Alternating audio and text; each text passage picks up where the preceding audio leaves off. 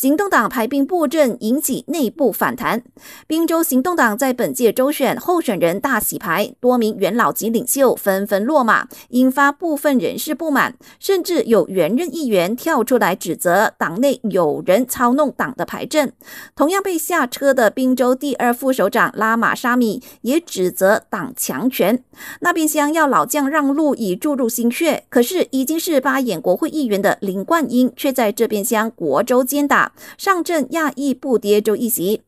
面对质疑和批评，作为行动党主席的林冠英表示，他理解不被提名者的心情，但是这一切都是党的策略考量，希望党员支持领导层的决定。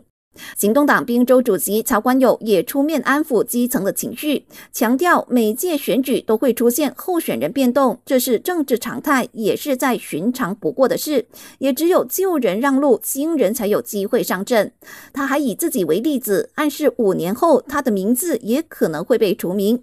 无论如何，曹冠友表示，这届周选任何被清点上阵的候选人都是领导层的选择，不存在派系问题。